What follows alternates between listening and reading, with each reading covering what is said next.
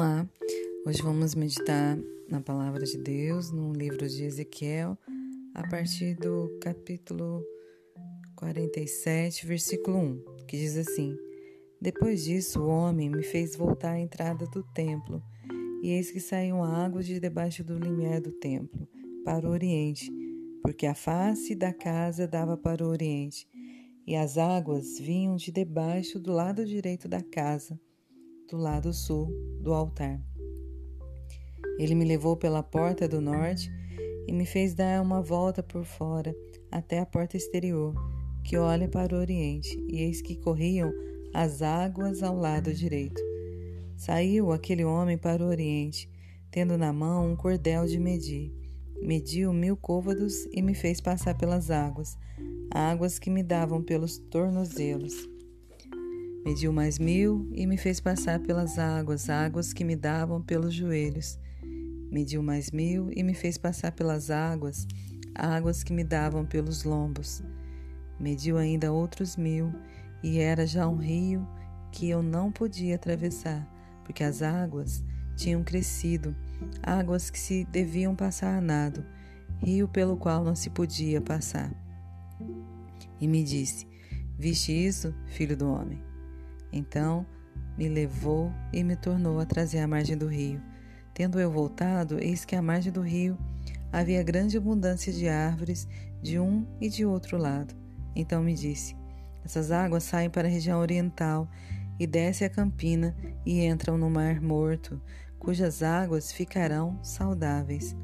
Toda criatura vivente que vive em chames viverá por onde quer que passe esse rio, e haverá muitíssimo peixe, e onde e aonde chegarem essas águas tornarão saudáveis as do mar, e tudo viverá por onde quer que passe esse rio. Junto a ele se acharão pescadores, desde Engedi até Englaim.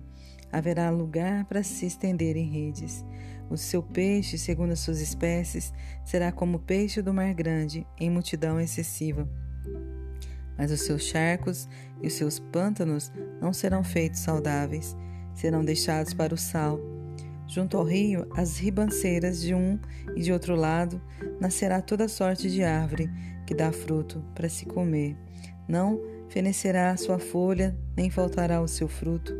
Nos seus meses produzirá novos frutos, porque as suas águas saem do santuário. O seu fruto servirá de alimento e a sua folha de remédio. Então, muitas verdades podemos ver aqui nessa porção da palavra de Deus, né? em que nos mostra é, aqui, por meio de Ezequiel, o templo físico. Na época dele existia o templo e Deus deu uma revelação para ele que desse templo saía esse rio, né? E Deus foi mostrando para ele é, as profundidades desse rio.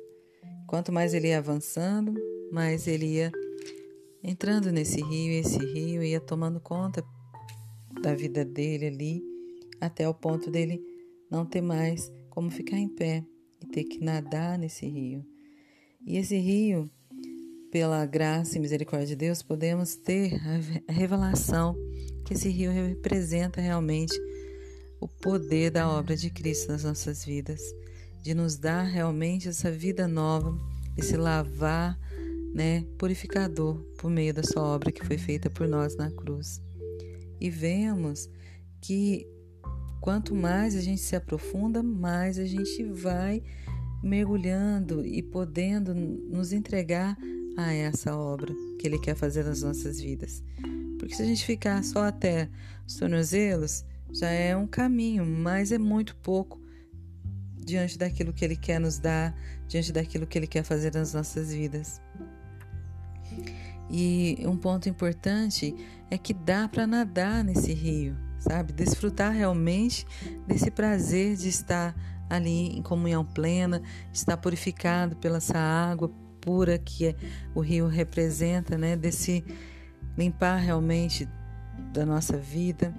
E mas fala que não tem como chegar é de passar esse rio, né? Porque é, não tem como nessa vida a gente ter total revelação da obra e da vida de Cristo. mas dá para a gente desfrutar de tudo aquilo que a gente é, buscar e que Ele nos revelar. Então, quanto mais a gente se entregar realmente a Cristo, mais a gente vai poder é, nadar nesse rio e poder ter é, essas promessas aqui que a palavra nos traz, né? Que é vida, né? E esse rio fala, né, da obra de Deus na vida do homem e nos mostra através do Mar Morto, né? Que fala que as águas do Mar Morto ficarão saudáveis. Né? E quem já viu falar sobre o Mar Morto sabe que é um rio que não nada sobrevive nele. E se você for mergulhar, não tem como mergulhar, porque você boia, porque tanto sal, não tem como ter vida ali. Mas o poder de Deus é tão maravilhoso que aqui tem uma profecia para o Mar Morto, que fala que as águas do Mar Morto serão se tornarão saudáveis, né? E fala que no versículo 9 que todas, toda criatura vivente que vive em chames viverá por onde quer que passe esse rio. Então fala dessa vida de restauração de Deus para o homem em Cristo Jesus, né? Então é maravilhoso poder ver isso, poder ver que aonde quer que ele passe, ele tem esse poder, né? E fala também do alimento que temos em Cristo, né? Da abundância que se tem. Aí fala é, dos peixes, né? Que serão em multidão excessiva. Então fala da abundância realmente do alimento em Cristo, através da sua palavra, através da comunhão com os irmãos, né? E tem um ponto muito de alerta também para nós, que fala sobre o versículo 11, que fala os seus charcos e os seus pantos não serão feitos saudáveis. Pântanos e charcos representam águas paradas, né? águas estagnadas. Então, não tem como essa água é, tornar saudável um pecado, né? uma vida de desobediência. Não tem como. Então, há necessidade do arrependimento, da busca realmente desse lavar, desse limpar pela água purificadora né? Porque o pecado não agrada a Deus.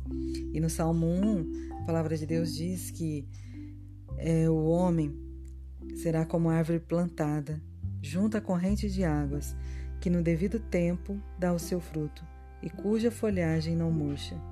Aqui fala que é, ao redor né, desse rio fala que tem as árvores e que essas árvores dão frutos. E isso nos remete à obra de Cristo nas nossas vidas, porque Ele nos chama para que possamos dar frutos, possamos dar alimento aos outros, servir de remédio, remédio, levar essa água purificadora, transformadora às outras pessoas, né, para que realmente tenham vida, tenham vida em abundância e que possam dar frutos também. Então é maravilhoso poder ver esse poder restaurador de Deus na vida do homem. Né?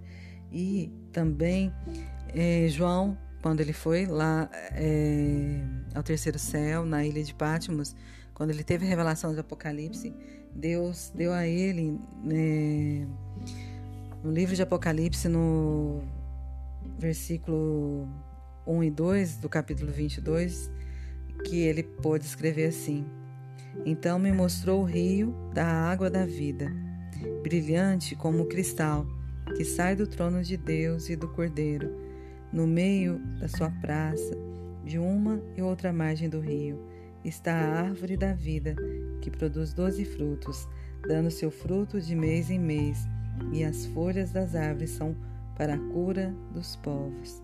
Então aqui João teve a revelação. Né? Aqui Ezequiel pôde ver o templo ali e teve uma visão da graça de Deus ali naquele templo do rio. E aqui João pôde ver realmente o trono de Deus, porque ele foi arrebatado ao terceiro céu, onde ele pôde ver ali o trono de Deus e do trono de Deus saindo essa água viva, né? E falando do trono de Deus e de quem? do Cordeiro de Deus. Eis o Cordeiro de Deus que tira o pecado do mundo. Né? Então é o Santo, Santo, Santo Senhor ali, junto com Deus. É, e derramando essa água purificadora. E esse rio vem para nos é, limpar, nos trazer realmente para essa comunhão com Deus e também para que a gente possa é, dar frutos, né? E servir de cura realmente aos povos.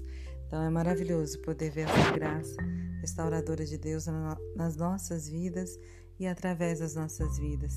Que possamos realmente mergulhar a cada dia mais nesse rio da graça, né, nessa vida de comunhão com Cristo, para que a gente possa ter mais e mais dele e possamos alimentar nossos irmãos, alimentar as pessoas que estão aí famintas do amor e da graça de Deus.